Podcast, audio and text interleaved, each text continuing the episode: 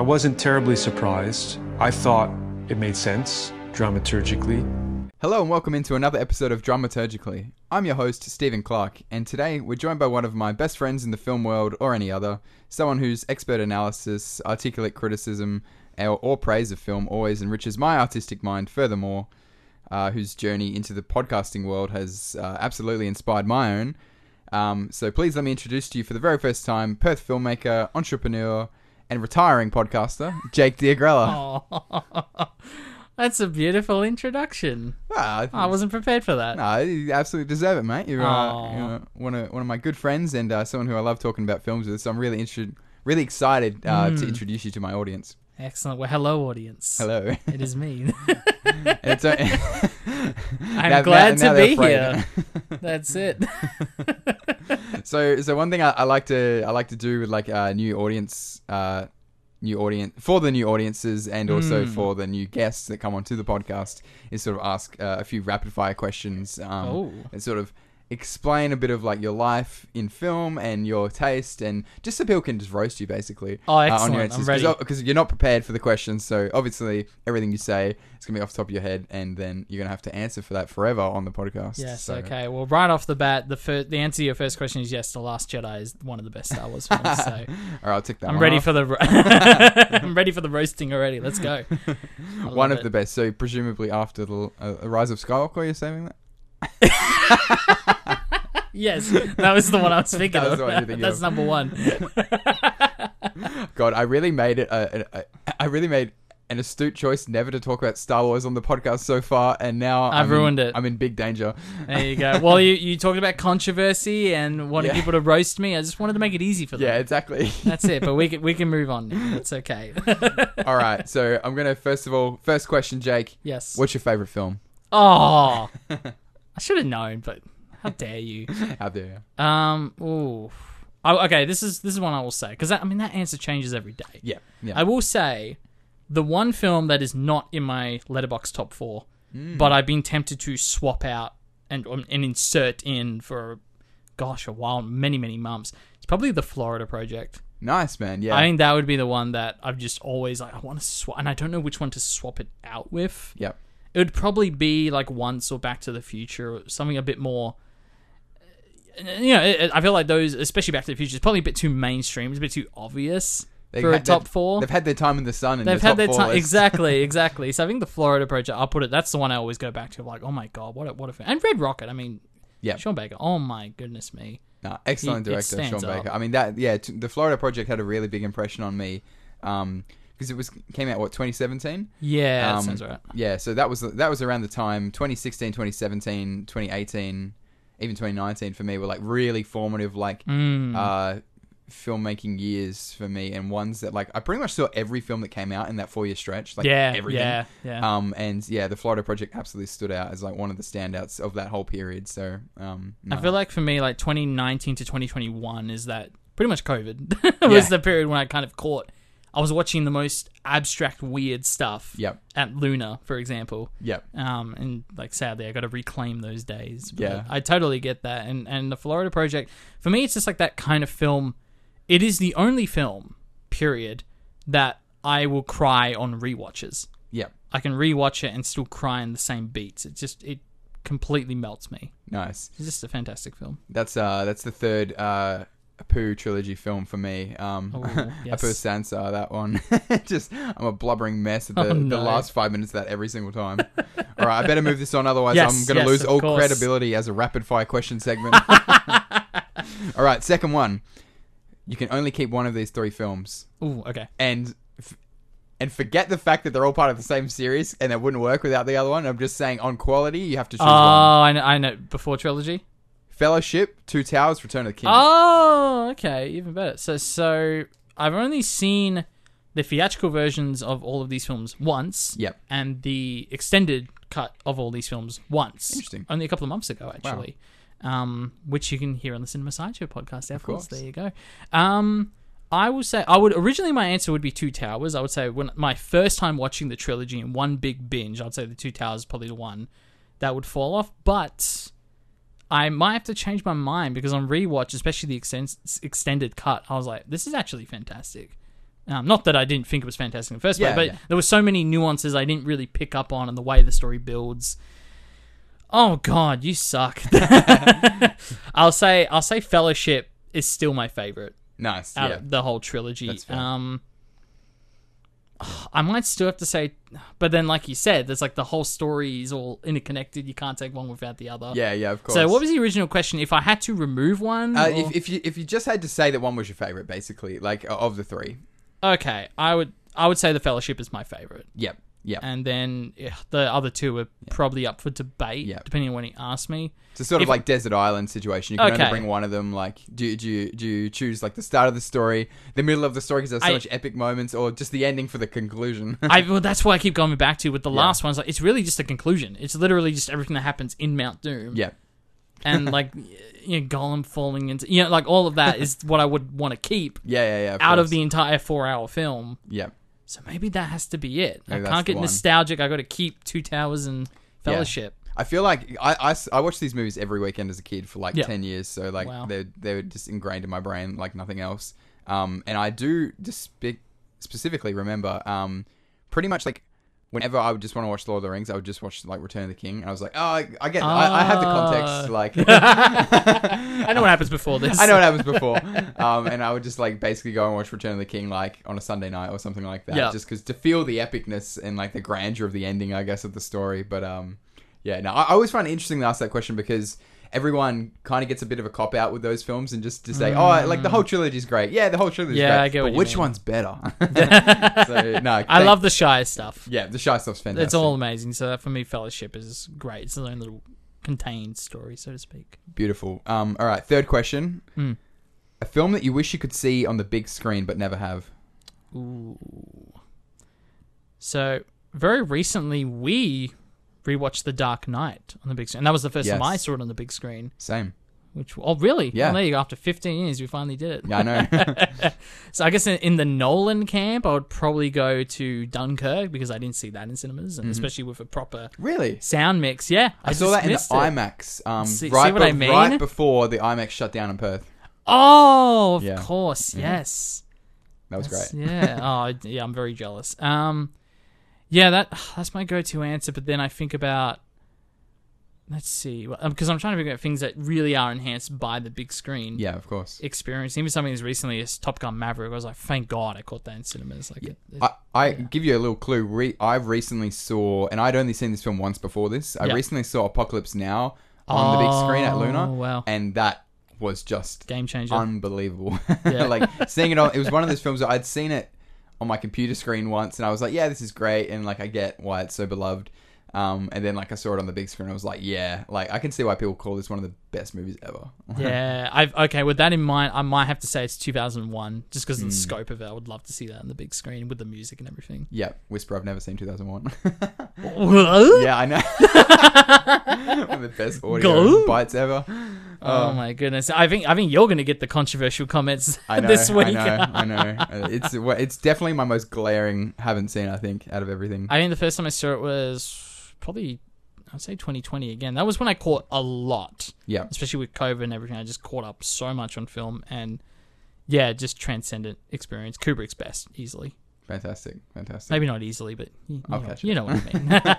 yeah, I'll see. Your little, little 2001 film. I'll put it on the watch list. little old film.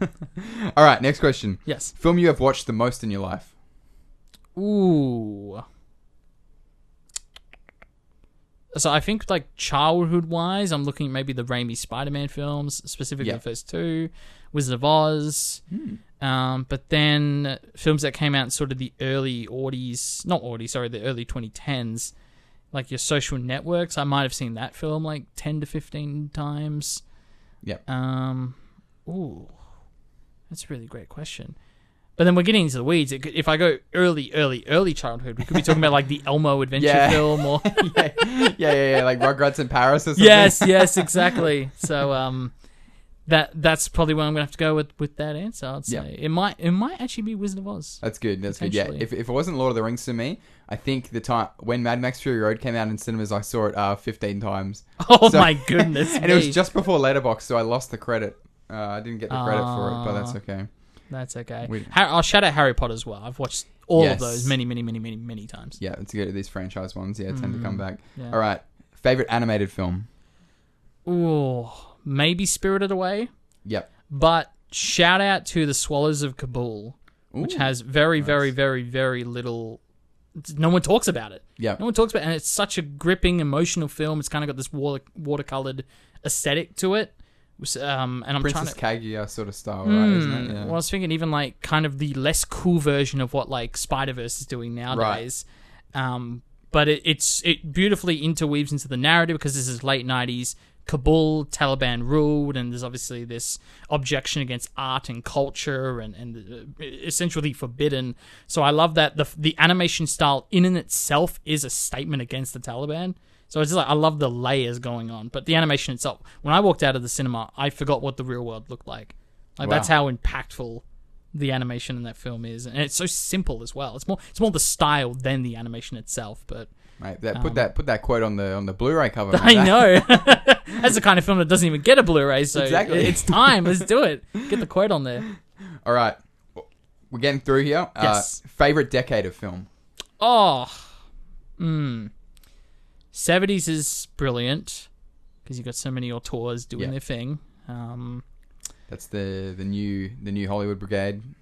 Yeah, yeah, waves. your your Spielbergs and your Lucases, Scorseses, Coppolas, everyone. Um, but hmm, I mean, you got so many classics in the eighties though as well. Of course, yeah. Um, but I I know like you would lean towards the fifties, for example. Yeah, fifties is fifties is my personal favorite. Um, but I'm just- thinking very Hollywood at the moment. Oh, but no, but decades, yeah. un- undoubtedly for me, the '80s would be competing. Like it's there's no doubt. Yeah. Like I mean, the '80s is just so iconic, and there's so many films that I love Mm, um, in there. yeah. Oh, maybe I'll go with the seventies. Let's go with the seventies. Good answer. Good answer. '70s is solid. Yeah. All right. Um, favorite film score Ooh. because not enough people talk about. Best No, they scores. don't. And you know, I, I my immediate thought was Back to the Future, Mm-hmm. but yeah, um, Indiana Jones. I mean, like I feel like you have to give Star Wars at least the shout out Sure. because of Yeah. how it essentially saved the film in so many ways. Yeah, of course. Um, the OG. The amount of times you just watch something that John Williams is scoring, and you're and you're just like, could you imagine this without this music? I Like, know. it's impossible. I'm trying to think because I saw a concert recently that did a lot of film, like it did, you know, Lord of the Rings and Yeah. um, The Lion King and things like that. So a lot of great scores interwoven in there. Um, I Mhm. feel like I do have a definitive answer for you, but I'm just, oh, I'm struggling. You're struggling. But I do love films also like Once, Yep. Which, like I said, that was in my, that is in my top four still, and like even the music in there, it's it's just so raw. It's it's not even a Yeah. score necessarily. This characters playing music, you know, diegetically within the world of the of the film, and that the music in Once is just utterly brilliant. Fantastic. Good But answer. um, yeah. I'll have to give you Back to the Future in terms of a score. Yeah, in terms of a score in the traditional sense. Yeah, Exactly, Yeah, yeah. I think mine would be. Pirates, to be honest. Oh yeah, It's just so. Can't go wrong. It's, it just immerses you so much. yeah. Um, all right. Three to go. Who should have won Best Picture? La La Land or Moonlight? I will say this: I am extremely happy that La La Land won for direction. Yep. because I mean the direction in that film is really just vivid and alive. Mhm. Um, I even just think of the more surrealistic dance moments where they're floating and they're kind of silhouettes, and then the whole ending sequence. Yep. Um, like no one other than Dave Chazelle could make a da- Damien Chazelle, I should say. Dave, was, I'm thinking of Dave Chappelle. Imagine That'd Dave Chappelle's La La Land. Completely different movie. Very different. No one other than Damien Chazelle could make La La Land. Um, but that being said, I think history. I think history is going to be very happy that Moonlight won for Best Picture. I mean, we've had time away from it, Yep. and I feel like no one's upset at the outcome now. I don't feel like maybe at the No. time, but I think people have grown to appreciate Yeah. the decision. I do too. And isn't it crazy how much of it, when looking back now, how much of a moment that was for A24 and like what was to become of A24? Like now, essentially, like one of the most trusted brands on the market. Like Yeah. what an astronomical rise by them. It's crazy. and not even just in terms of film quality, but just you know the kind of film you're going to get something weird and and quirky and, and almost unfundable Yeah. in cases like Beau is Afraid. Which Yeah, of course. of they're the course. only studio that would ever make a film Ever like that. it, Yeah. I mean, probably to some extent. I mean, like, um, like Swiss Army Man and everything, ever all at Mm. once. Probably similar, similar boats as well. No- What other studio would touch a fighting corpse? yeah. Well, oh, speaking of fighting corpse, that also might be up there for score. Yeah. The acapella score there. Yeah. just ingenious. All right. Underseen gem you recommend? Okay, I've already said Swallows and Kabul. There you go. Ah. Um, let's see, Underseen Gem. Ooh. You know what? And I'm I'm ashamed to have to do this. I might have to bust out the old He's busting out Letterboxd. The Letterboxd. because I think for me it's a little tricky because like sometimes I do struggle with um you know like the context of how popular something is or how appreciated something is. Yeah, I, I get that. I get that. Let's see, highest it would be my highest rating because highest average rating would uh, be the opposite. It'd be the opposite, of exactly. What I want. Oh, you, you know what I'm going to say? Yep. I'm going to say Zola. Okay, great. And I know this is like, oh, it's the Twitter film. yeah. But I actually thought it was like brilliant the way it was done. Yep. Just the energy behind it and the way that she sort of interweaved the Twitterness of it all. Like you can kind of you could kind of feel the sense that this is almost like the birth of a new genre in a way in terms of we had film source material through books and um I mean video games is quite common now. We're getting a lot of video game adaptations to movies that are some of them aren't half bad. Yep. Yep. Of course. Unless we're talking about Uncharted. yep. R.O.P. My Rip. love, my Oh. true love. Oh no. But uh, you know, th- this short form text based, uh, it's kind of like the new when you look at um, oh my god, um, Al Pacino and uh, how am I forgetting the name? Oh my god, this is killing me. When he, the heist, the bank heist, Bank Dog heist. Day Afternoon. Dog Day Afternoon. Yeah, of course. And it's like that's like, you look at it's like that's based on like a newspaper clipping. Yeah, when yeah. you look at the technicalities of what when they get nominated for best adapted screenplay, what's the adaptation? It's a it's, a, the newspaper, clipping. Yeah. so I feel like it was almost self-aware in the best way possible about Yeah. oh well this is based on a series of tweets Yeah. or what are they called now X's Threads. Threads oh my god. Actually, that's probably the wrong that's terminology that's now. the Facebook one yeah, isn't it? but Or I the feel Instagram? like they were called threads before threads became a thing. oh, okay But, oh well you're right because it is a thread Yeah. of tweets yeah. I see what you mean yeah yeah I'll give a shout to Zola because it was Nice. far far far far far better than it had any right to be at least that's how I felt Fantastic. All right, and last one. Favorite Aussie film? Because we are Aussies. ooh you mentioned the double feature the other day Mm. the castle and Muriel's wedding Yes. That's yes. a great, great double feature. great double feature. Um, it could be Muriel's wedding for me, but I do want to give a shout out to some of the more, you know, the more serious Australiana Yeah, films sure. out there, Yeah. especially the Jennifer Kents of the world with Yeah. Babadook and Nightingale and things like that. Mhm. Um, yeah, you know what? I'm gonna go Muriel's wedding. Nice. It's so well done, so Fantastic. immaculately done. Toni Collette, Great choice. Oh. Toni Collette. yes. Yes. Before she went hereditary. same energy, same energy. Same energy. Oh, excellent. Was All that the last one? Or was there one That more? was the last one. Oh, there you go. You survived the, the not so rapid fire question. I know it was uh, it wasn't a machine gun. It was a It was more of a. a it was a revolver, and we took a couple of breaks between had to the reload. reloading. Exactly. it was a more of a, the standoff from um from the good, the bad, and the ugly. Yeah. there you go. Excellent. Oh, that was fun. No, good. I'm glad you enjoyed. I mean, I, I hope the audience now um, Mm. knows knows your taste and, and comes into this review of this film with uh, some perspective of, Yeah. of of your your whole life in film. That's it. Love it. So, without any further ado, guys, we're going to move on to the film of the week, um, which is, of course, Bad Genius.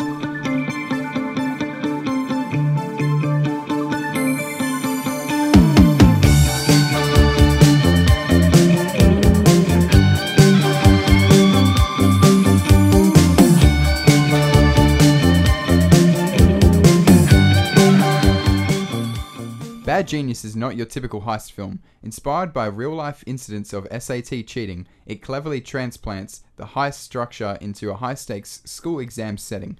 Directed by Nattawut Poonpiriya and produced by Jorkwang Films, the film introduces us to Lin, played by Chudamon Chiang Charon Sakying, a brilliant student who crafts a cheating scheme that escalates to international proportions.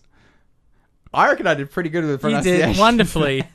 Well done. I tried. I tried. I was not prepared for that that level of insight into the film. I love it. Um, so Jake, this this film, uh, I believe, came out in 2017 as well, right? Yes, Yep. indeed. Um, this was one that for me just completely came out of nowhere. Mm. Um, I only saw it, I guess maybe around 2020, it's just sort of COVID time, maybe. The first time you saw it, The first time I saw it, I can't really remember when I saw it. hmm. Um, Because I, I, I've seen you logged in on Letterboxd many times. Because the first Yeah. time I saw it was also sort of early COVID, maybe like February Yeah. 2020, because of purely your recommendation right, of the film. That you know, I've seen this a couple of times, and it's absolutely amazing. And yeah, and it was sort of in that parasite hype as well, in terms of Asian cinema going for the win. absolutely. yeah. Um, yeah. So, it, but for me, this was absolutely you just straight up like I never heard of this film before, and you're like, you must watch this. Yeah. Now. That's so good, and I'm so glad to talk to you about this because yeah, I do specifically remember telling you to watch it, and um, I remember you watching it and, and being being a big fan of it as well. yes. Um, yes. and uh, it's it's it's such an interesting um, such an interesting film, and it just goes. I think it is. I mean, there's so there's so many interesting things about it. I mean, uh, other than the fact that it's based on real life SAT yes, cheating, that's crazy. it's got some. It's shot in Australia in parts. I know. Um, but also just like there's such a strong directorial style and vision, which I just find that like whenever that is the case, you're just. I mean, it doesn't matter how simple the plot is. This is a really simple plot on the on Sure. the basis of the film. Yeah. Um, but when it's so strong and the editing is so, it's some of the best editing I've seen in Mm. in years. I think.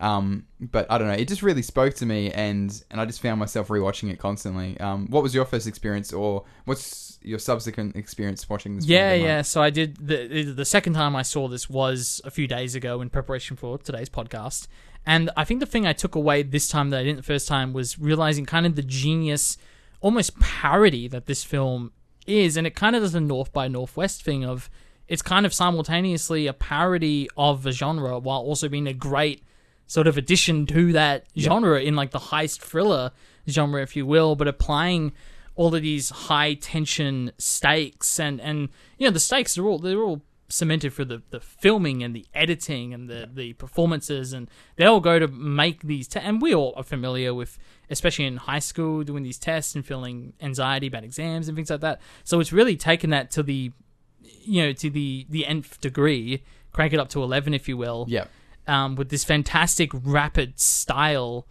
And it's just super engaging and, and thought provoking as well because I, I thought so much about what it says about our uh, the way society respects academia and the, the financial aspects of it all I thought were really really interesting the first time I saw this too yeah. I, th- I think what what the what I would call like the masterwork of this film is the fact that it incorporates everything in Thai society into one plot essentially. So it takes the the the classism that that they're experiencing on the day to day basis of the school. You know, like it's the classic story of like the prep school um, where the kids aren't actually that smart. Their parents just brought them in. Yep. And then you've got the the genius child essentially, um, who is sort of there, and she she doesn't she doesn't have many friends, and then she makes a friend. Grace, I believe, is the name of the character who Yep. she makes a friend with, Lynn, um, and and essentially is brought into this world of, of helping out her friend because she wants to help her to get into a drama pro- program. Um, and she doesn't really want to cheat, but she's sort of like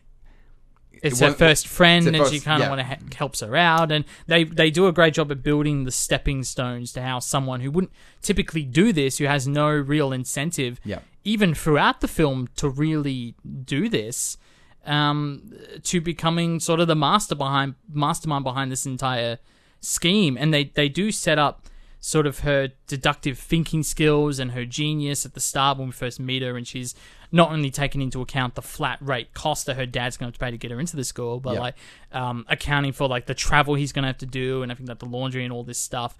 So we're, we're meeting a person who's very deductive and very considerate of her father, and and that is really the only thing that could even uh, eventually propel her into this scheme when they starts to see money coming out of this, which in turn reflects and contrasts with the really the money making scheme that is these organizations that are providing this supposed education or the standardized uh, academic. Uh, it- it- I love that, and the film makes that point: is that they're contrasting, and she's kind of just doing the same thing that the the principal and the people run the school are doing. Exactly, and you know when when when she gets in trouble, it, it sort of um it it's it's really interesting that that that she sort of like ta- takes a lot of the the criticism for it rather than the people that that were essentially Mm. She employing her. yeah, she yeah. absorbs the heat because she is the gifted one and she has this thing worth protecting, I Mm. suppose. And um, they they make a point of, of sort of saying that by by her helping others cheat, she's like lessening her own like greatness.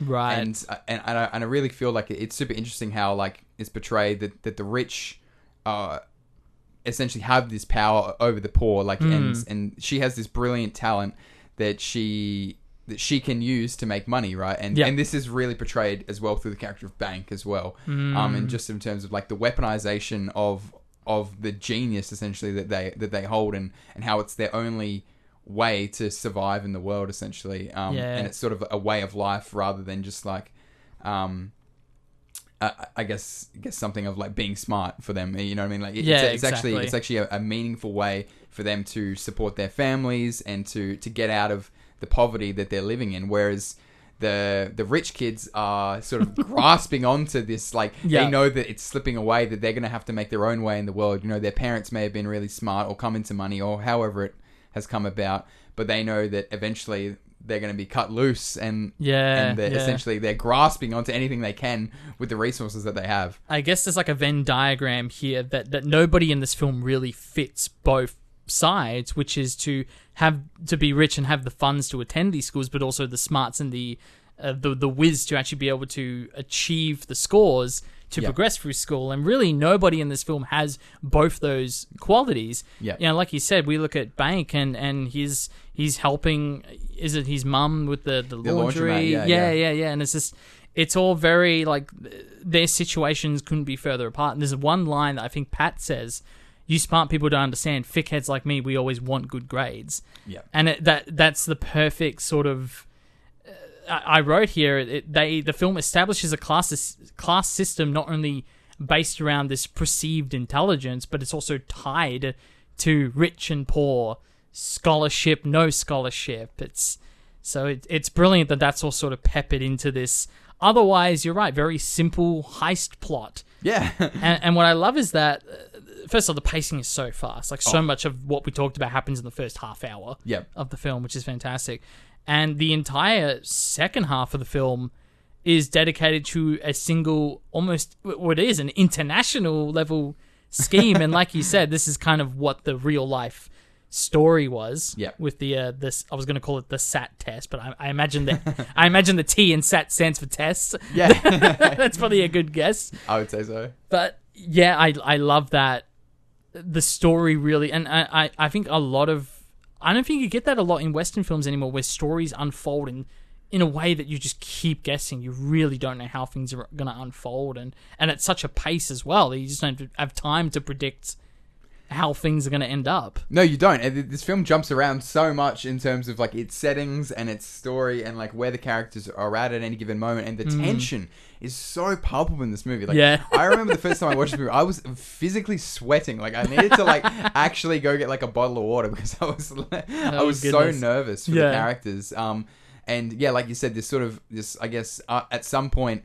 After we've established that uh, Lynn is going to help these students in exchange for money. Yep. and more and more people come on, and um, you have you know you know you have some people that are paying a, a lot of money, and you get these great characters. I think there's a character I can't remember his name, but he's like the friend I think of of Bank who just tries to cheat. Oh, yeah, and, yeah, and he's just terrible at it, and almost cost them everything. Like, Yeah. and she has, Lynn has to like swap the paper with him in the exam and stuff. Like, there's all these like really creative ways that they um just up the tension. There, there is, and, and my the thing I didn't even think about until well after my second viewing is you're right. You think about every little thing they do in terms of like where they're hiding phones, or obviously the piano sort of finger movements that translates what the answers are, and and you know putting the the writing the answers on the the uh, eraser and putting Yeah. in the shoe. Like every little bit they can squeeze of tension they use, except one big thing they easily could have done and they never do, is what if Lynn doesn't know the answers? Yeah, That is never, ever, ever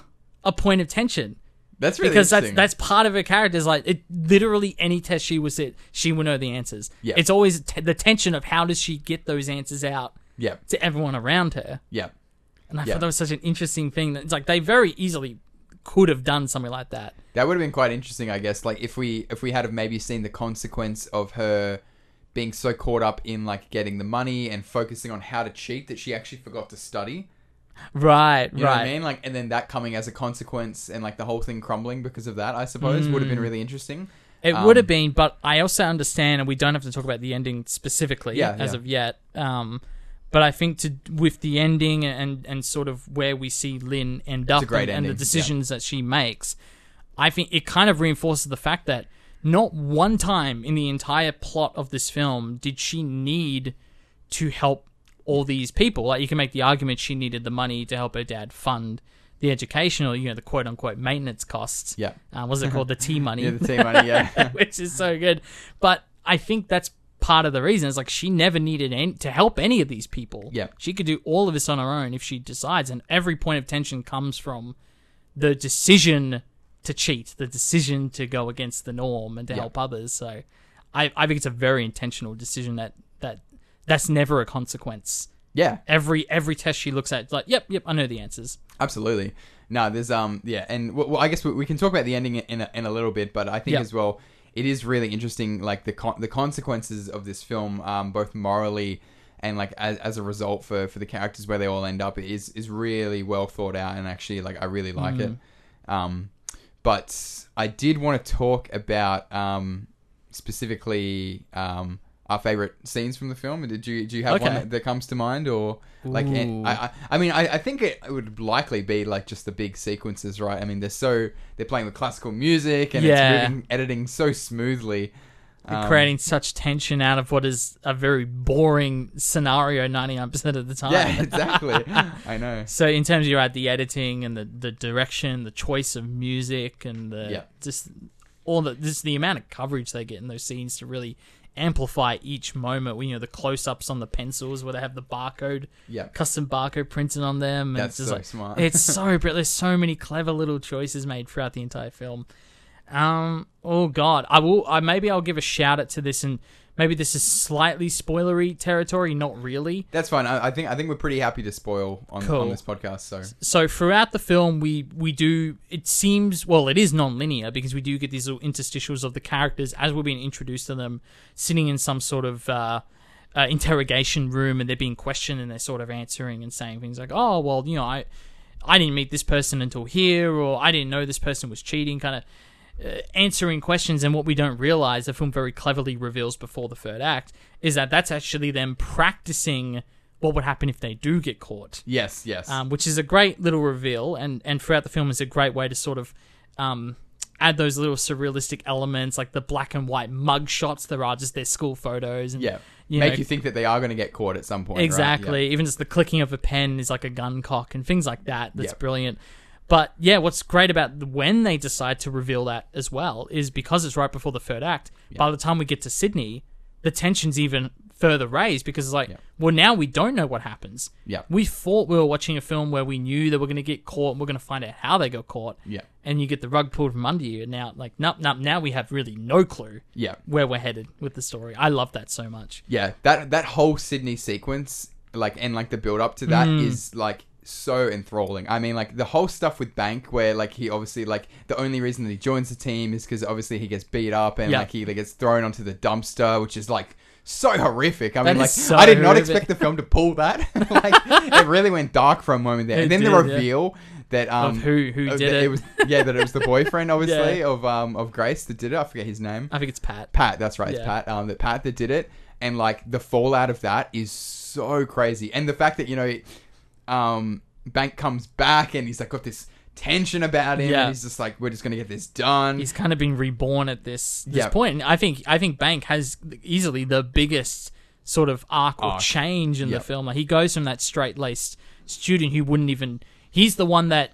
he's- Unbreakable, he wouldn't cheat. He's unbreakable because unlike Lynn, who succumbs to the one friend asking, "Please, please, please, I need this," Yeah. we get that identical scene with Bank, and he's like, "Nope, not doing it." Yeah. So we see him go through the full transition all the way to just Mr. Capitalism. I'm I'm going to capitalize off the situation as much as humanly possible. Yeah. Because, and he says this, and he's completely correct. we're not going to get arrested if we get caught. No. We kind of just get banned from like one tests One test. organization, and then we could just do another one. Do another one exactly. and he's completely one hundred percent right. and he, he- he's he's he's sort of it's it's strange because the film sort of like I guess to some extent portrays him as the uh, antagonist. Like if there is an antagonist apart from obviously getting caught, it, the. Yeah. bank does sort of fill that role for like maybe seventy percent of the film, and it's quite interesting. Like even in that last sort of sequence, you know, when he's really discovered the power of like the weapon that they wield that him Yes. and Yeah. and um And Lynn, and Lynn wield. yeah, Um, and he's in the bathroom of the SAT test asking for more money, and he needs it transferred right now. Yeah, like, you know what I mean? that's like, a great- oh like, my God. They turn the tables on the rich kids and stuff, and like just show that like in that moment they wield the power, and there is this like constant threshold of power being used um to one up Mm. each other. Um, it's just so fantastic. Like um, they. They, they they really show this like alliance like is just built on nothing like this alliance between rich Mm. and poor is just built all on money and like um, it, it's it's just so thrilling. I mean, like they, the bathroom sequence in, in there, you know, they're kicking. oh, I, I, I always love how seriously like that guard, that Australian guard who's like Russian, oh yes, Australian. Australian, Welcome to Sydney. Classy Aussie battler out classic there. Aussie battler.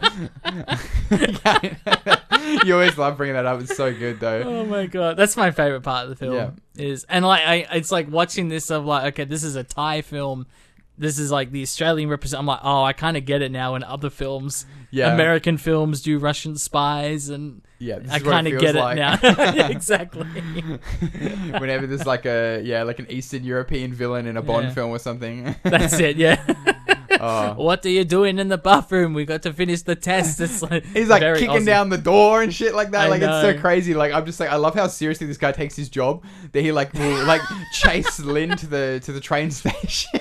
He only gets to do it one day a year. That's exactly, man. But, you know that was that guy's like Super Bowl, man. he was ready. He was looking at himself in the mirror. He's like, all right, no one cheats I'm today. gonna- Not on my watch. no one's cheating on no my watch. cheating. Exactly. um, I'm yeah. surprised he doesn't just straight up kill Bank.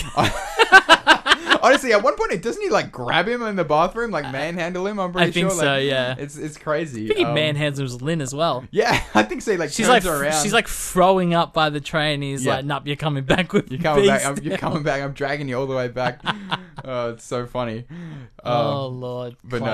I mean, I think we get a kick out of it just because of the whole Aussie, like, oh my god, it's us sort of aspect of it. But I think you're right. The the amount of tension they create in that final sort of that big international scheme, and it, you know, even on the other side with um, Grace and Pat, they have like the, uh, Lynn's dad Yes. come in, and Oh, yeah. that sort of delays things as well. And everyone, all the people on the bikes are waiting for their cues. It's yeah, the, the, like you said, like every possible piece they could they could squeeze out of tension, and they did it. yeah, They absolutely did it. But I guess now's a good time to talk about that ending yeah, decision. I think there's really two moments for me because I was a little surprised by almost the simplicity of the ending Mm-hmm. in the sense that Lynn just kind of decides I'm just gonna tell everyone yeah, just going to reveal the scheme. And I think what this ultimately cements is this idea, like we like we said n- numerous times already on this podcast. Lynn never really has to do any of this stuff in the sense that it's really just all the people around her convincing her to do this, and that she's not. It's not like she's becoming smarter by doing this. Like No. you said, if anything, she's probably sacrificing her own um, intellects Yeah. and her morals and. And it's just that's her superpower is that she's gonna know the answer to, to every question on the test yeah, um, it cements this as a story where she regains her own power and control of the situation, and that you know everyone around her is begging her because you even got Grace and Pat. Yeah, You know, she she's feeling very melancholic and very sorrow about what's happened, and they're just like, no, no, no. Well, just sit another test, and we can all go to uni. We can all keep doing this together. friends. Yeah, exactly. Exactly, and it's just this whole BS scheme that they're still trying to prolong.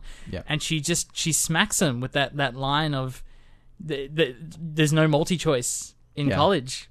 What like, good luck. yeah essentially and and and that that is that is the beauty of it i think because they're the reveal and they, they do sort of retcon it a little bit at the very end of the film but i do love that reveal of, of being like when when lynn realizes that the whole time i mean they were just using her I mean, like, like, absolutely, I mean, did did Grace and Pat care about her? I mean, like, I feel like Grace likes her, Hmm. um, um, but by do no means do their lifestyles match. And you know what I mean? Like Grace is trying to help her. She's like, "Oh, you can come to uni with us. Like, we'll get it all paid for that sort of thing." Yeah. But she's not doing that out of like wanting to be her friend. She's doing that out of like Mm. prolonging this like scheme that they've got going and like.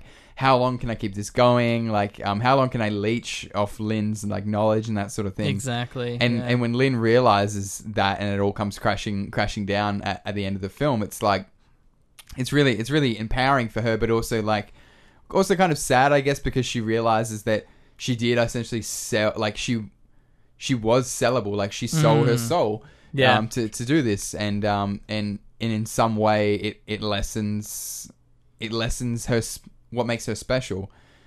Yeah, Um, I guess, and I, I was about to I was about to spoil Better Call Saul. I'm not going to do it, but I will say there is a character in Better Call Saul who sort of may have already gone too far, but still has the ability to say, "Nope, I'm going to leave this life, and I might, you know, I still got time Yeah, to sort of rebuild myself." And and the same with Lynn here, where maybe I've already gone too far, Yeah. but at least I am unlike Bank, who doesn't need her knowledge, but sort of needs her skills in order to to to keep doing the schemes is it like seven million dollars they want to make in the next one. yeah, Um. So she's now being depended on by both sides of- of the the class, the class so to speak, and both sides of the um people who need the intellect Yeah. to progress through school and the people who need the money to progress through life yeah. and she's like, I'm just not having any of this anymore. Like, I'm gonna put my foot down. And like you said, maybe I've gone too far already. Yeah. Maybe there's a little bittersweet, but at the end of the day, these are just high school exams. You can't, you kind of forget that, don't you? you do, you do. In the grandeur of everything going on, you, you do forget that. They're but, all 17 years old. but but I think I think that's what I think that's what's so good about it is that like it, it does work as this like encapsulation for for everything and like it, like if you're willing to cheat on something as individual as I guess like a high school exam where like it ranks you I guess against your class and everything like that's what makes you special. That's what like gives you that Yeah. that upper leg in the world. If you're willing to to give that like what like what lines of morality are, you, are also you willing to cross? And I think the Mm. best um, viewpoint for that is Bank. And when you come back to that like final scene where he's talking to her in, in the in the laundromat and Yeah. and he, he's sort of saying like like no like that you started this it's too late now. Like we're going to continue this. And like you really see just how far gone like this has mentally like ruined Bank's mindset. He no longer sees his education and his intelligence as a way to climb the social ladder because he realizes that he'll never be one of these people. Mm. He realizes the only way that he can get what he wants in life is by exploiting these people. Yeah, yeah. And that's what he's like learned throughout the film and it's it's really this sad thing but also like he also realizes that like Lynn and him like have this shared commonality and that sort of like brings it back at the end. Yeah. And so how he's she's able to like bring him back um, on board in the final moments of the film. But um, I do really love seeing just like as Bank as a conduit for like the the moral trajectory of the film and the characters. yeah, especially the sort of the down spiraling, the, the Harvey Dent from Dark Knight, Yeah, sort of. yeah, you're right. You live long They enough to see yourself knight. to become the villain, exactly. That's but so I, funny. but I think, and again, going back to that context, was like, oh, but this is just high school, and none of them Yeah. are going to get arrested and all of that. It's because the film, again, it goes back to those parody elements. The very first scheme they do, where she gets the sh- the eraser in the shoe and kisses, and like that first victory. What's the scene that happens right after that? They're by this nighttime pool. It's really like aesthetically pleasing. Yeah. Someone's bringing out champagne to them. I'm like, this could easily be Wolf of Wall Street, Social Network yeah, like these entrepreneuric sort of rise and fall films that this film's kind of making fun of i think a little bit yeah, um, by doing this and, and it kind of it kicks us into this different viewpoint where we forget really how trivial a lot of this is in the grand scheme of things yeah, definitely. And that, that's like what you talked about at the start of the podcast, which is that that comedic aspect of things. I think that like the it, it is satirizing those like like the intensity of everything but i also think it's like commenting on like how serious these these kids specifically um in southeast asia take Yeah, the, yeah. these uh take these exams and take their tests and their studies like how seriously it is to these children essentially life and death life and death and it Yeah. is like their status in the world and like for a lot of these people the reality is if you don't score well in these tests you w- you won't have a future yeah um, and I think that that's important to remember in the context of like the seriousness of how Yeah. of how they like that for, that for is us, a, it's that is a easy. very good point. Yeah. Yeah, you are completely right, and and like, yeah, it is like life and death stakes for for these kids, and I think as as stylized as, as the film is, and it almost feels like it's really taken it to that that uh, degree where it's it is like crazy and fun and wild and wacky. But you're right, there is a a truth to all this. I mean, like you said, it's based on a true story. People really did cheat on their sats, and Yeah. and I I didn't realize apparently there's a series. There's a 2020 series called Bad Genius. Yeah, I've actually been. I've, I was going to bring this up. Um, I, and this is probably good. this? This is probably a good thing to talk about the Okay. the lo- the I guess the context of the film in the country and what it did and and sort of the- Okay. the, the subsequent because it had a massive impact. Right. Okay, that's cool. So so so what I've got what I've got here is that it um it's it's it swept 27 of the 28 awards at the at the Suphannahong National Film Awards for Thailand, which is a, record. It won every single award except one, which was best original score because it used non-original score Oh, pieces. okay, technicality. Technicality. That's so funny. um, so which is incre- insane. I mean, like to to have that sort of level of like national impact alone, let alone the international impact. I mean, it made it made um it grossed over 30 million US, oh wow. which is For a film like this a this. staggering amount. I mean, Yeah. it, like I mean, like the film itself. I think I think it, I can't. I don't remember its budget, but I mean, we can probably check that up really quick. here. I don't, I don't have a budget on here. That's don't know a budget. shame. Yeah, maybe it's not public, but I can't imagine it would have been more than a million US. Gosh, right? no, and, and like, and these are all relative newcomers as well in the Yeah. cast, and well, yeah, well, the actress There's not a- Lynn was the, it was her debut feature. that's insane. Yeah. she's amazing. She's in amazing this. in this, Oh my god! Um, and I don't think there's a whole lot of locations as well. no, no, it's. I mean, not. they go to Sydney, I guess. That's that's probably a fairly expensive Yeah. chunk of the film right there. But even then, it's only it's only it's only half the cast. It's only I mean- True, it's it's literally Lynn and Bank, and then Yeah. all then all characters that are just exclusive to those scenes, and a lot of it's indoors as well. yeah, of course, yeah. So yeah, Yeah, so a lot of it might not have actually been in Sydney, in Sydney for example. you never know. Um, just the one scene where they're looking just at the the outdoor, like the Sydney- bridge. yeah, I mean, to be honest, like who's to say? yeah. Um, but So a staggering amount that it made. yeah, it made a staggering 30 amount. million. Um, but so also probably interesting that that they that this film's production was really interesting because it was sort of a it was sort of a love project of the writer. Um, and he searched, he shopped it around um, for about f- five years Oh, to find the right director. Yeah. And he eventually landed on um, the director Nattawut um, Poonpiriya, who was known for like a 2012 thriller called Countdown, and like having Ah, like really okay. thrilling, um, high tension films, and like that was what he wanted to bring to the film. Yeah. Um, and subsequently, he actually made um, a film about the Thai cave rescue, Oh, um, okay. which was also incredibly well received in Thailand, and um, and was suppo- is supposedly one of the most tense like international films in years and years. yeah. Oh um, god. Well, there you go. We owe, we owe ourselves to watch that. Definitely, definitely no, and um, and you know, he's I I, re- I really think that that his authorship comes through quite a lot in this film. Mm. Um, I mean, as you say, yeah, there there's there's the series as well. Um, which was just essentially a way for them to Retell the story. to, or- to retell the story and to, I guess to just probably capitalize on, on as much Yeah. as they can of the of the the IP Yeah, as much as possible. Can't Um, blame him. no, you can't blame him at all. Absolutely not. Um, it's yeah, it's it's it's earned its place. The film itself, and this is probably the best way to like I guess end talking about the film itself, is that it en- that it won a special award that categorizes it as a national heritage item Oh wow. in Thailand. So um, so it's literally like um, we like in the same category as like famous mountains and like buildings and like heritage sites. Um, so I mean if you climb one of those mountains, a DVD copies on top. you get one. At the you end. get one. There's a store up there Yeah, you get a copy of Bad Genius when you enter Thailand every time. at the airport. yeah.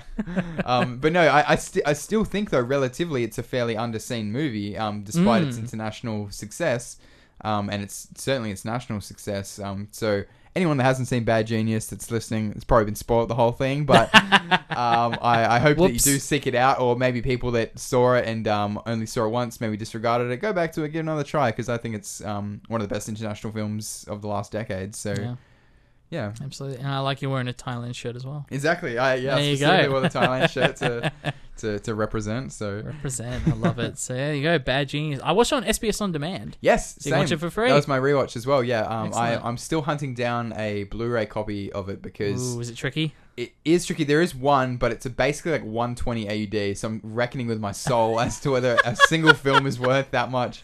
Um, but it's a That- really cool cover, and I really want Yeah, it. yeah. Oh Um, no, I totally get that. So yeah, I'll, I'll probably end up copying that eventually because yeah, it is one of one of my. Re- You know what's going gonna to happen? You're gonna buy it, and then while it's still shipping, y- we're gonna hear the Criterion release. This would be this would be such a good Criterion release. It I would, would. die if this would It got a would. Criterion release. We get onto that quick smart. Quick smart.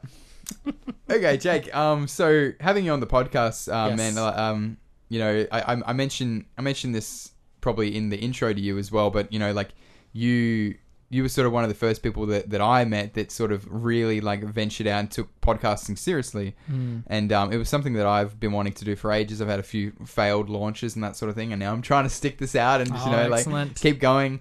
Um, and um, yeah, no, you're someone that I've, I've really ad- admired the work of, and I've followed your podcast for, for a few years now since we've been good friends. And um, and obviously, you guys made the announcement that your podcast with uh, Zeke Morgan Hines, the Cinema Sideshow podcast, Yeah. will be coming to a conclusion with episode 260. That's it, yeah. Which is very bittersweet. There's a there's a reason it's going to be 260, and that I mean that's an insane number. 260 weeks. We never missed a week. Consecutive either. weeks, yeah. Consecutive weeks.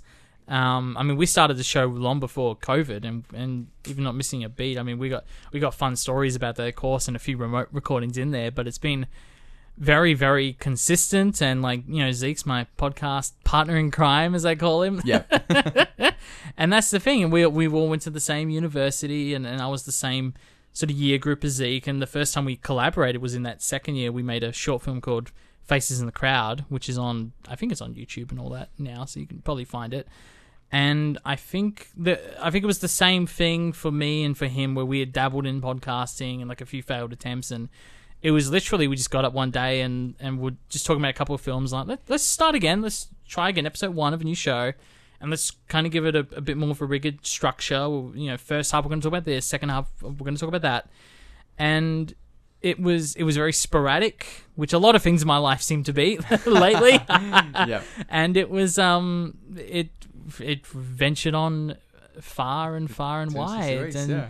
So yeah, and the reason for 260 is that that would be the five year anniversary of when Yeah. we started, and I think, I think the thing is, you know, those and they're very seminal five years. Having you know, we both graduated university, and now mm-hmm. we're sort of in our gainful employment aspect of lives, and you know, getting partners and moving out soon, and there's a lot of that stuff that that plays into it when you realize you just kind of start struggling for time. And I think Yeah. the last thing I want is for watching films and talking about films to become a you know a chore. Yeah, of course. I Yeah. mean, it's the last thing. And like, there's an element of that, of course, when you do weekly podcasts. But Yeah. it, after a while, you kind of get into that rhythm, and it it sort of works out in that sense. But the last thing I want to do is really shake that, shake the groundwork. And uh, I want, I always wanted us to end the show very purposefully yeah. and to to give a fair warning to the audience. I didn't want it to just sort of fizzle out. Um, so that was a big part of the reason where we just said let let's just pick a number. Yeah. Here we go, and we'll we'll re- celebrate these last few weeks and really make a, a big thing of it. Um, and it will be bittersweet, but it will be I think for the best, and we're gonna have a bit of a legacy behind us with 260 episodes. Absolutely, nah, and um, yeah, I, I guess I guess I just wanted to to I guess maybe explore a few a few of the few of the concepts and, and things in your head um, Hmm. um going in going into the end of that and maybe like some reflections. So I've wrote a few questions here. Um, Okay. You sort of you sort of already answered the first one a little bit, but if there's anything specifically um, that you could add to this, um, what inspired you to get into podcasting in the first place?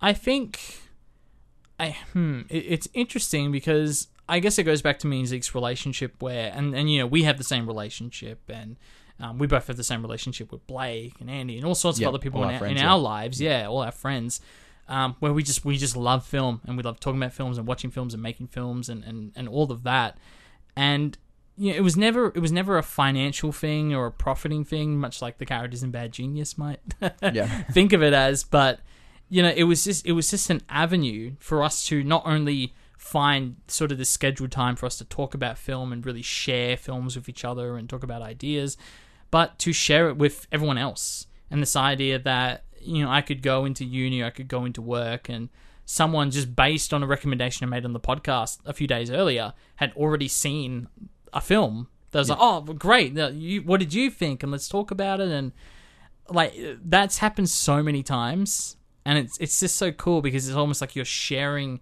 something that maybe feels a little tight knit. You know, it's like we have Yeah. our friend groups, and that's what we like to talk about. And we don't we don't want to shut people out. We want as many people as possible to join in on these fun conversations. And I think the podcast really provides an avenue for people to, oh, this is these are the kinds of conversations they're having. These are the kinds of films they're watching. I want to get in on that, and it's sort of a an easy way and a rewarding way to do that. So I, I think that was the big one for us in terms of starting the podcast and sharing it with everyone. Amazing. That's great. Yeah, I, I love that. Um, next one I have is how has podcasting helped you ingrain yourself in the cinematic landscapes? Um, has it has it widened your knowledge? Has it enriched your experience of understanding cinema? Do you think by exploring it in such a open, uh, uh, procedural way? I absolutely, and I and I think in the same way that I say it kind of opens up the conversation to other people for them to explore the films we're looking at, but by having the podcast, there's this. First off, you, you have to pick one film. You have to pick a film to cover, and a lot of the times you're going to pick films that you haven't seen because you've always wanted to see them, and it's a good excuse to. But then it sort of opens up the floodgates where it's like, oh, here's a you know, here's Bad Genius. Wow, okay, well, I want to look at the cast of this film, who directed it, who edited it, who shot it, and I want to look at some of the things that they've worked on, and then that opens more floodgates of other films that you love, and you and you love the work of the people who made those films, and like, I mean, I think because of that, but like you said, by making it sort of this procedural thing where you almost have homework every week. I got to watch this Yeah. film, this film, this film. It it sort of forces you to get into it. And like I said, like I said earlier, it's not necessarily a chore. By doing that, you're just kind of you're forcing yourself to still be in the conversation, and by still being in the conversation, you're you're broadening your horizons. You're watching all sorts of films you would never thought to have seen before. So I'll say it absolutely does broaden your horizons. Fantastic. Um, did you learn things about yourself you didn't know? I hmm. The one thing that I love about the podcast, and this is like my weird sort of personal preference. I like the idea of everyone watching, say, the 260 episodes from start to finish, watching episode one, two, three, four, and watching in that order.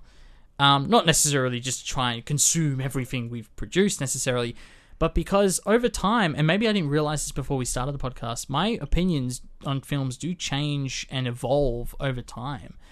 And uh, part of that is a bit frustrating because if you, you know, want to listen to my thoughts on Once Upon a Time in Hollywood, you're listening to the recording we did two days after the film came out. Yeah. And I think if I were to go and re-record something like that, now that the film's been out for what four years now, mm-hmm. that's crazy. It's been out four years. I know. but I'm, I have such a different, more nuanced, uh, like thoughts on that film. So I, and I don't think wi- without the podcast, I don't think I would have had that same. I, I might have just been this stubborn old man that was like, Yeah. nope, I saw it once and that's my opinion and that's it. Yeah. And I think the podcast has allowed me to really consider everything I say when I'm talking about a film and to really elaborate on things and clarify when my opinion does change. So if I had to say there was anything I learned about myself during the podcast is that my opinions on things do change and they do evolve and it the podcast is almost like a record of that. Here's proof. yeah. yeah. Here's proof of my evolution. Yeah. yeah, yeah. exactly. I'll, I'll listen to something I said. I mean, there's a comment I made. This is insane. I remember there's a comment, and I'm hoping it might have been like around The Irishman when that came out. Yep. And I said, "Oh, 2019's been a really lackluster year for film." It's probably my favorite And year then- for film in recent Well, years. that, that's what I mean. It's like I said that in like October of that year, yeah. and then I watched films like Parasite, Marriage Story, For Summer, Uncut Gems. Yeah. You know what I mean? There's so Just many like bang, year, bang, yeah. bang, Jojo bang. Rabbit, Jojo like, yeah, yeah. Rabbit. Are you kidding me? Um, I'd already seen it at that time, but Yeah. Fire, great documentary. Yeah, Fire Festival as well. I, Yeah. I would genuinely, I was looking at 2019 the other day. I was like, this is disgustingly good because I put Corpus Christi i- in that list. And I Oh, was yes, like, trying to figure out course. where that, and it ended up being the second favorite that I saw from that Wow. year. And I was just like, this is a s- like the top 25. Portrait like, Lady on Fire. Portrait of a Lady on Fire. like, I mean, like genuinely, like like let me quickly pull this up. 'cause I there's lost actually my more. body. I lost my body is another brilliant animated film. I don't know Oh, if yep. I'd say it's my favorite, but if, if I went back to the rapid fire questions, that's another shadow right there. But Also, listen, this is three that we didn't, four that we didn't even say. I mean, there's Midsommar, yeah, uh, The Nightingale, Yeah. Little Women, The Farewell, Chernobyl came out that year. that's right. Yeah, the farewell. I mean, it was oh also God. Endgame, Knives Out, Yeah, yeah, yeah. The Lighthouse, 1917, Are you kidding me? The Joker, Doctor Sleep, The King, El Camino, El Camino, like Rocket Man, Rocket Man. That's so good. Hotel yeah. Mumbai, Us. Well, I was, was yeah. well, I was, I was specifically listing 2019 films I hadn't seen that year when I said that. yeah, And you know what I mean? Like, there, there's a, I said that on a podcast. It's Yeah, out there. exactly. 2019 has been a lackluster year for film. What's wrong with me? So it's giving you that perspective of yourself. exactly. Yeah. And like, even just like five or ten episodes after I said that, in in a different podcast, is I can't believe I said that. Yeah. And now several years later, I'm saying I can't believe I said that. So, I think that's probably what I've learned about myself is Great. that. No, no, no. I do say and, and do dumb things, and Like we all do. like we all do, and, and sometimes you do change your opinion and, and evolve. Yeah, keeps you that. humble. It's Yeah, good. Exactly. Um, what will you miss the most? I and I don't know if I can answer this question completely until after it's all said Yeah. and done. Um, I had this moment recently. So the, our most recent episode, which you're going to be on, Yes. is Napoleon. Yay. So that's going to be fun. The three of us are going to be talking about Napoleon. So you can you know jump ahead and listen to that right now if you That want will to. that will be out by now. So It absolutely will be. And I had a realization in the cinema watching Napoleon. This is the last time I'm going to watch like a new film in the cinema for the podcast Mm. specifically. Like I hope I hope that I catch films like Poor Things and Saltburn and things like that and talk about them on the podcast before they're over. Yeah. But in terms of you know the the film of the week, the one we're covering as our main topic of that week, that was the last one. Yeah. I don't necessarily need to go back to the cinema to watch the remaining six episodes Yep. or six films for those episodes. And I was like, oh wow, that that kind of stung a little more than I thought it Expected would. Yeah. So I guess if my assumption, what I think I'm going to miss the most, is, you know, and again, there's always that fear of trying to watch too many things and cramping in. Like, oh, I want to have lots of things to talk about in this week's podcast, but the requirement to watch so much, you know, and this kind of ties back. I think it was the second question that I answered, where, yeah, it's just um. I hope that I'm going to be able to retain that after the podcast because it's not going to feel like that requirement anymore. Yeah. And as much as I feel like other things are going to keep me busy in my life, I don't want to lose the drive Yeah. to constantly watch stuff, to constantly interpret directors' visions and Yeah. yeah. Think about art in a in a considered way. and- yeah, exactly, exactly. I hope that I don't lose that, and I think that's my biggest sort of wish. I know it's what I'm going to miss the most, but I think I'm being that. But you know what? I will also say, I think the thing I will miss the most is, and like me and Zeke, of course, we're still going to catch up as often as we can and do things. But you know, there's a good chance we're not. We saw each other every week for five years straight doing this Yeah. podcast. Yeah. So, you know, I, I imagine that that's going to slowly sort of expand, and maybe we're going to go a couple of weeks without seeing each other, or maybe even a month Yeah. without seeing each other. Especially if we, you know, start sort of moving further apart. I think I'm moving north, and I'm, I imagine he's going to be moving a bit more south where he works. Yeah. So I'm worried about that, and I'm going to miss that the constant interaction and Yeah. just those conversations me and Zeke have every week. It's not going to be every week anymore Yeah. and it, it's Yeah. sad and it's bittersweet but you know I, I think i think in the end we're going to be very proud of the final product that we've put out there Absolutely. No, you both should be very proud, man. oh, thank you Um, just a couple more here. Yeah. Um, what did you regret or wish that you did differently looking back?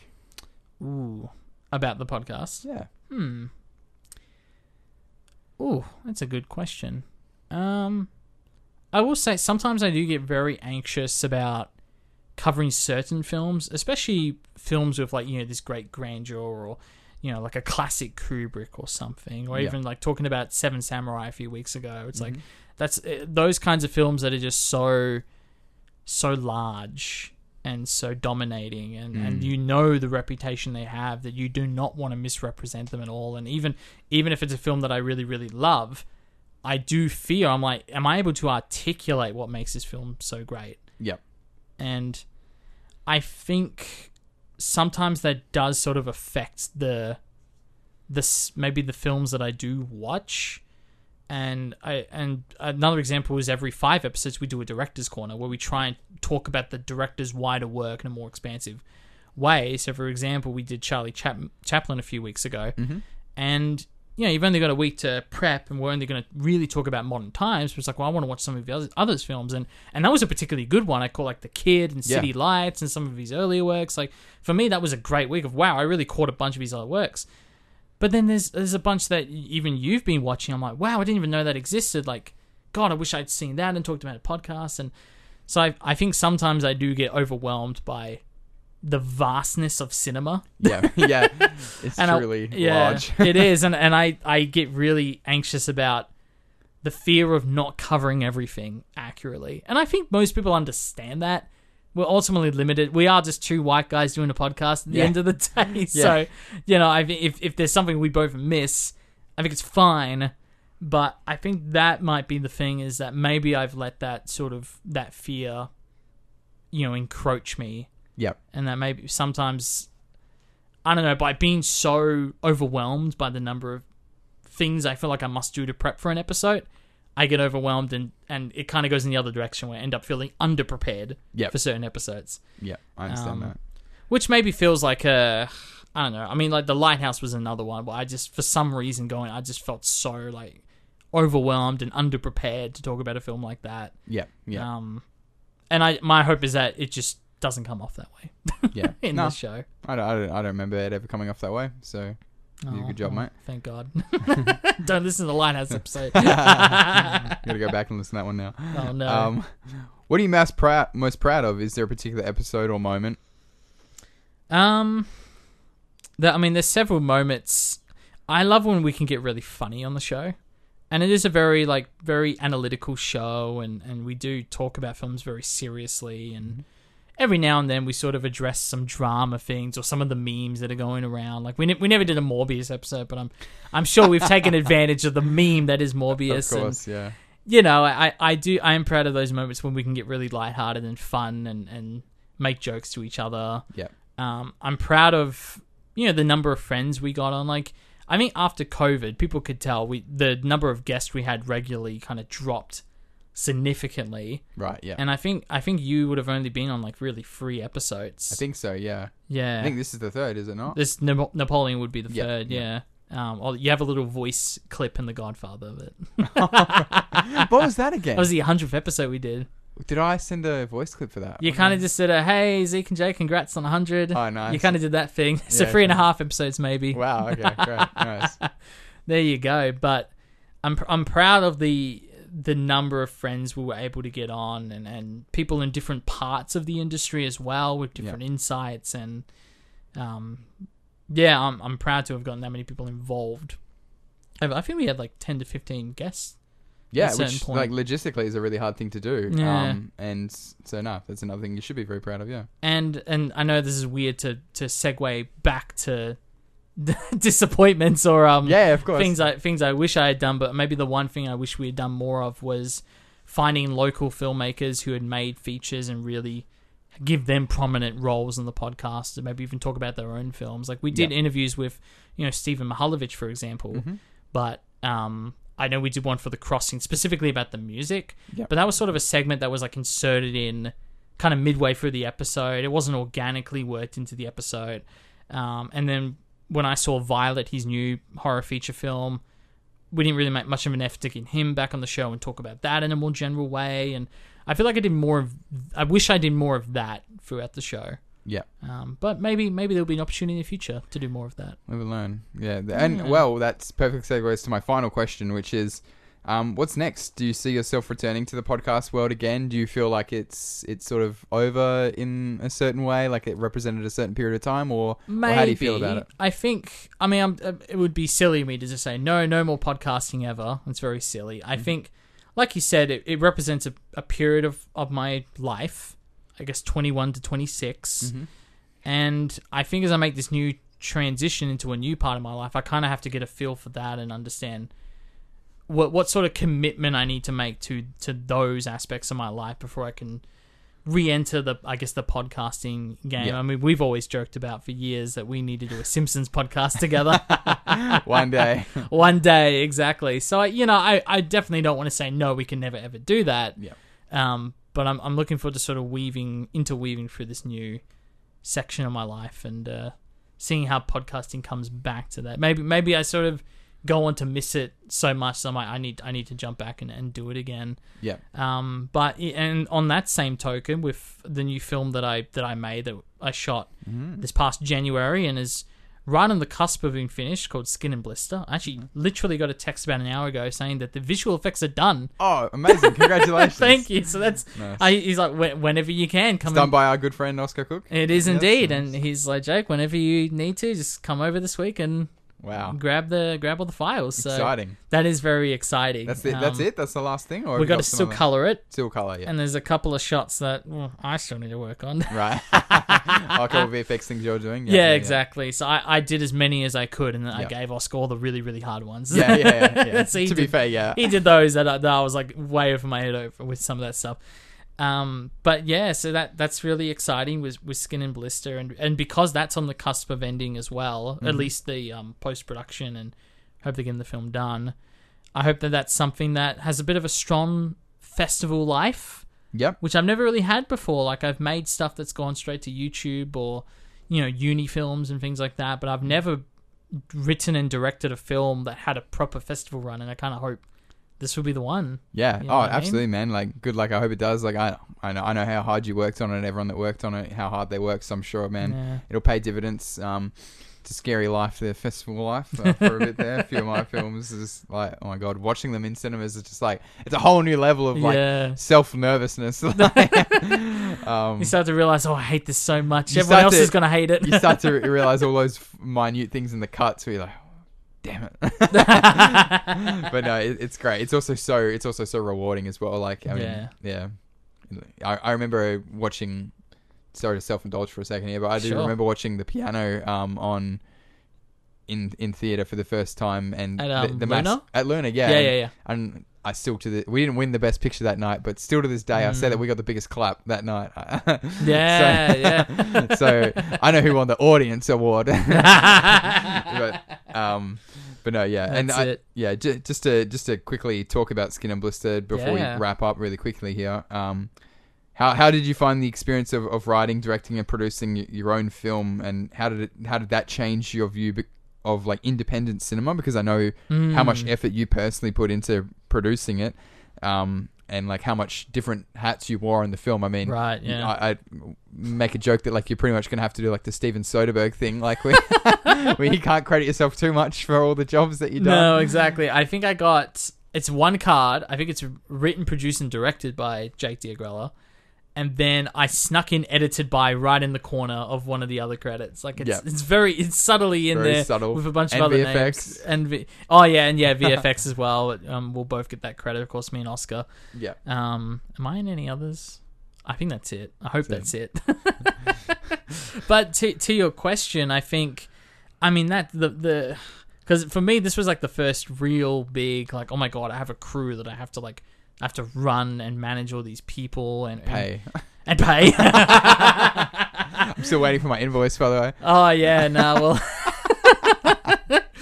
It's in the mail. Did you not get it? Oh, you damn, you yeah. didn't get it. I was on sick leave. That's right. Yeah, you need the sick leave pay. oh god. Well, that was. I mean, that was just a whole other. That was a whole other meat and potatoes right there. Just the the financial aspects of it, and, and you know, and uh, we did so many things that were like really hurt at the time because you know you weren't on such a string budget. And even just like the, the type of van that you hired to transfer uh, all the gear and everything, or how many days or how many hours um, a shot or, or a scene takes to, to shoot always ends up being way more than you than you imagine it's ever going to be. But and I, I think even we as filmmakers we forget when we're watching stuff, we forget how hard it truly is. And ninety nine percent of the things that we dealt with aren't on the screen. The whole point is we put all this effort in so you can't tell the issues on the screen and that people aren't going to watch it and be like, I wonder if the rain machine broke at any point. I wonder if anyone got stung by a bee. Oh god, I, I would complain about me getting stung by a bee, but then the camera crew would slap me. yeah, they would. I They think. all got stung several times. Um, but yeah, but I, Exactly I guess like so so it does give you that perspective of like just how hard it is to make Yeah. a film and just how much effort, passion, and love goes into it. The challenges that you overcome, like even in like you know like y- you know like relatively to the grand scheme of all cinema, you know this Yeah. is this is like a like a twenty minute short film, right? Like a little less. it's yeah, it's uh, sixteen minutes. 16 minute short film Yeah. so like and just like i know how much like you know stress and pain Yeah. and you know like also like uh effort went into making this and it's just like when you look at these um massive independent films like I, I Mm. just i just think it's it's one of the most um well coordinated things that, that you can do and to to pull off Mm. something that, that actually coherently tells a narrative is a massive achievement in and of itself um Yeah. so Absolutely. um, I always like to congratulate any filmmaker who finishes a project. So you're close to the finish line now, man, and um, yeah. hope you see it over the line soon. Thank you. I, I think it'll be very soon. And, and you're right. It is a small miracle that any film really gets made. Um. So it's yeah, it is. And and you know, we spent years being like, is this ever going to get made? And Yeah, and and especially me thinking, do I have the finances for this? Do I have the energy for this? Because the energy is a huge one. I had to take a two year break after my last film Yeah. because it just Yeah. was too taxing. That's it. And I, I have no earthly idea when I'm ever going to jump back in the director's Yeah. chair. But I I think it is. It, I always. I mean, I remember someone someone asked me before we shot it. They said like, "So what are you going to do with it? Like, if you can't make money, what are you going to do with it?" And and I said, "I'm like, well, I think this is like." When someone asks, like, "Oh, well, you're a filmmaker. Like, what's something you've done? What like what represents you?" Yeah, I kind of don't feel like I have that concrete answer. Like, I have things I've worked on and things I've done. Yeah. But I'm like, this film will be that. This film will be the definitive. Like, here's Jake Diagrella and, and and sorry, it's your resume, right? exactly. Like, yeah, it's yeah, your yeah. resume, and it's it's the the first thing people see under the name, and and hopefully it's the thing that sort of raises. um I was going to say eyeballs, but uh, Yeah, maybe eyebrows is more. Eyebrows, I is think probably be- better. nostrils, and raises their nostrils. all Nice. all of the uh, bodily functions. oh no, not erase everything. Hopefully, not everything, but it depends if it's a good effect or a bad effect. But no, I. I'm so I'm very I'm very excited for all the because it's not even just me; it's all the effort of you know the camera people and the production design team, and even just you know my girlfriend and my mum catering for everyone, and Yeah. and and our two actors, you know Bethany Horton, Danielle McDonald. Of course, you work with Bethany yes, um, and and Danny actually And Danny. as well. Yeah, you worked both of them on numerous things, including The Raven, for example. Mm-hmm. Yep. But um, they were just extraordinary Yep. in this film, and that, that's who I'm excited for most. Yeah. When people start watching the film, is, is for them doing their performance. So yeah, I'm excited for all of them to get a piece of the pie and, and have their hard work on screen. yeah, because they have to wait a while. They do. They kind of they the- work that's on it, and they, of they wait a year yeah. or, or three years, and yeah, it could wait however long. Exactly. Well, um, that pretty much wraps up my questions, man, for today. Well, thank you so much for joining us on the podcast, man. And, Oh, and absolutely. like I said, like um, with the end of your podcast, like I hope you know, like personally, you know, you've definitely inspired me to see this through. It's something I've wanted to do for a while. Wow. Um, and you know, to see your continuous determination and always um, great attitude towards um putting yourself out there artistically. This is a an art form in and of itself, Mm. podcasting absolutely. um, and to talk about cinema in in such a thoughtful and uh, entertaining way. Um, you've you've definitely inspired me to. This is the one of the big reasons why this is even here. So Mm. thank you, my good friend, and Oh, you're um, very welcome. I hope to have you back on the podcast soon again. Absolutely. Well, I was about to say, oh, we should do Amelie. You've already done Amelie. Already done, Amelie. How dare you? There's many films we can watch, my good friend. Luckily, Oh, we'll the find well of something. cinema never runs dry. That's it. That's absolutely it. well, thank you so much for joining us, guys, for today's episode. Um, I hope that you've enjoyed it or found it insightful. Um, you know, Jake has lots to say, so it's great. Um, this you- is easily your yon- longest episode. easily my longest episode, which is amazing. It's great, fantastic. I've been meaning to branch out. Um, yeah, uh, if you if you want to find Jake on Letterboxd, I know you can find him at Jake Diagrella, and you can find his podcast, the Cinema Sideshow podcast, on Spotify, Apple Podcast, all your classic podcast places.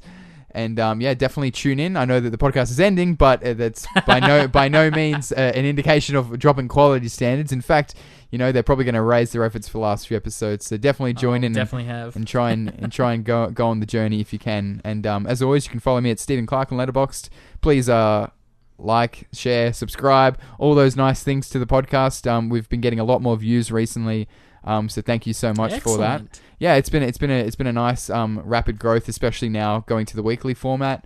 Um, it's really it's really been encouraging to see, and I'm starting to get the odd comment on Letterboxd for for different things of people asking questions. So any sort of engagement that you guys want to give to that, I'm more than happy to receive, and um, hopefully can continue to grow, and um, I can continue to talk about films on this podcast. Excellent. So thanks, guys, and uh, have a great day.